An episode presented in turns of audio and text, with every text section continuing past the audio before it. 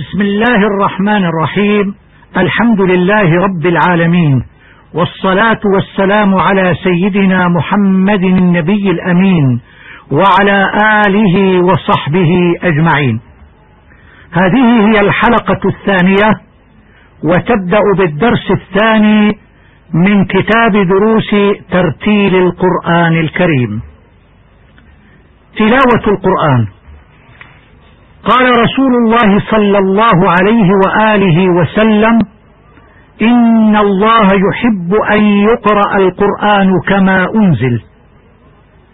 كم هو جميل وحسن أن نقرأ القرآن كما أنزل على سيدنا محمد صلى الله عليه وسلم وكما قرأه الرسول الأعظم على أصحابه بتأن وترسل وبإعطاء كل حرف حقه ومستحقه من مد وغنة وإظهار وإدغام وتفخيم وترقيق إلى آخره. وكم هو قبيح بالمسلم أن يهجر تلاوة كلام ربه ودستور حياته فلا يفكر في قراءته. وإذا قرأه مرة أو مرت به آية عارضة نثرها نثر الدقل وهو رديء التمر وكأنما يقرأ لغة أجنبية.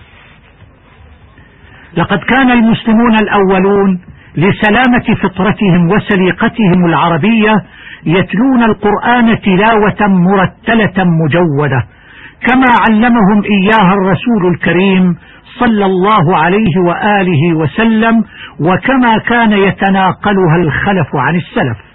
ولكن بعد أن ابتدأ اختلاط العرب بالأعاجم ودخل الناس أسودهم وأبيضهم عربيهم وأعجميهم في دين الله أفواجا وضع العلماء أصولا وقواعد لضبط التلاوة حفاظا على كتاب الله وخوفا من الخطأ فيه. واعتبروا تعلم قواعد الترتيل والتجويد فرض كفاية على المسلمين. إن تعلمه بعضهم سقط عن الباقين. أما العمل به أي تطبيق قواعده في الكلمات القرآنية ففرض عين على كل قارئ لكتاب الله تعالى. استمع إلى العالم المحقق ابن الجزري وهو يقول والأخذ بالتجويد حتم لازم من لم يجود القرآن آثم لأنه به الإله أنزل وهكذا منه إلينا وصل وقد قسموا أساليب التلاوة إلى ثلاثة كلها جائزة. أولا الترتيل وهو القراءة بتؤدة واطمئنان وإعطاء الحروف حقها من المخارج والصفات ومستحقها من المدود والغنات إلى آخره. ثانيا الحدر وهو سرعة القراءة وإدراجها مع ملاحظة الأحكام بحيث لا يقصر الممدود ويحافظ على الغنات إلى آخره. ثالثا التدوير وهو التوسط بين الترتيل والحدر وهكذا نرى أن الأحكام يجب المحافظة عليها في كل حالة أو أسلوب من أساليب التلاوة.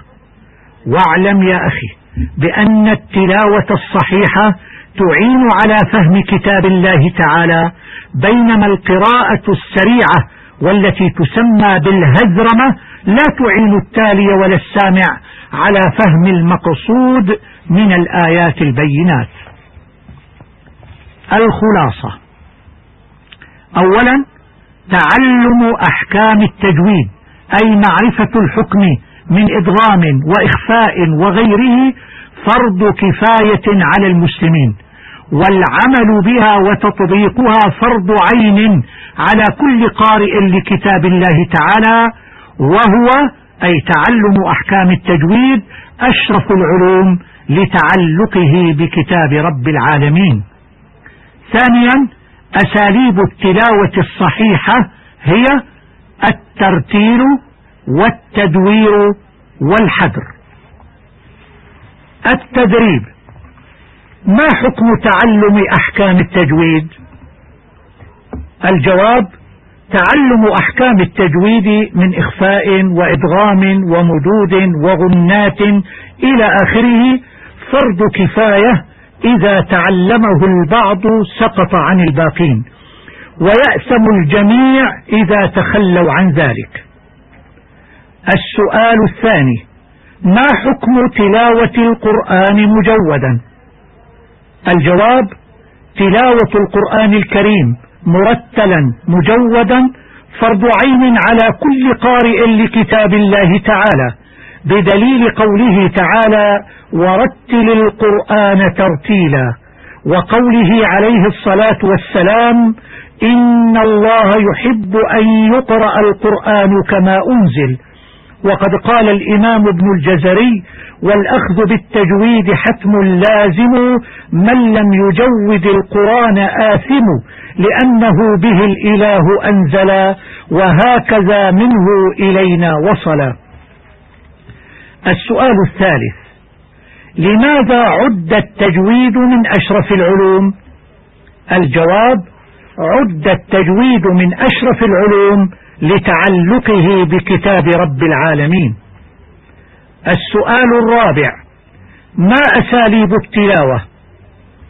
الجواب أساليب التلاوة الصحيحة. أولا الترتيل وهو القراءة بتأن وتؤدة وإعطاء الحروف حقها من المخارج والصفات ومستحقها من المدود والغنات إلى آخره.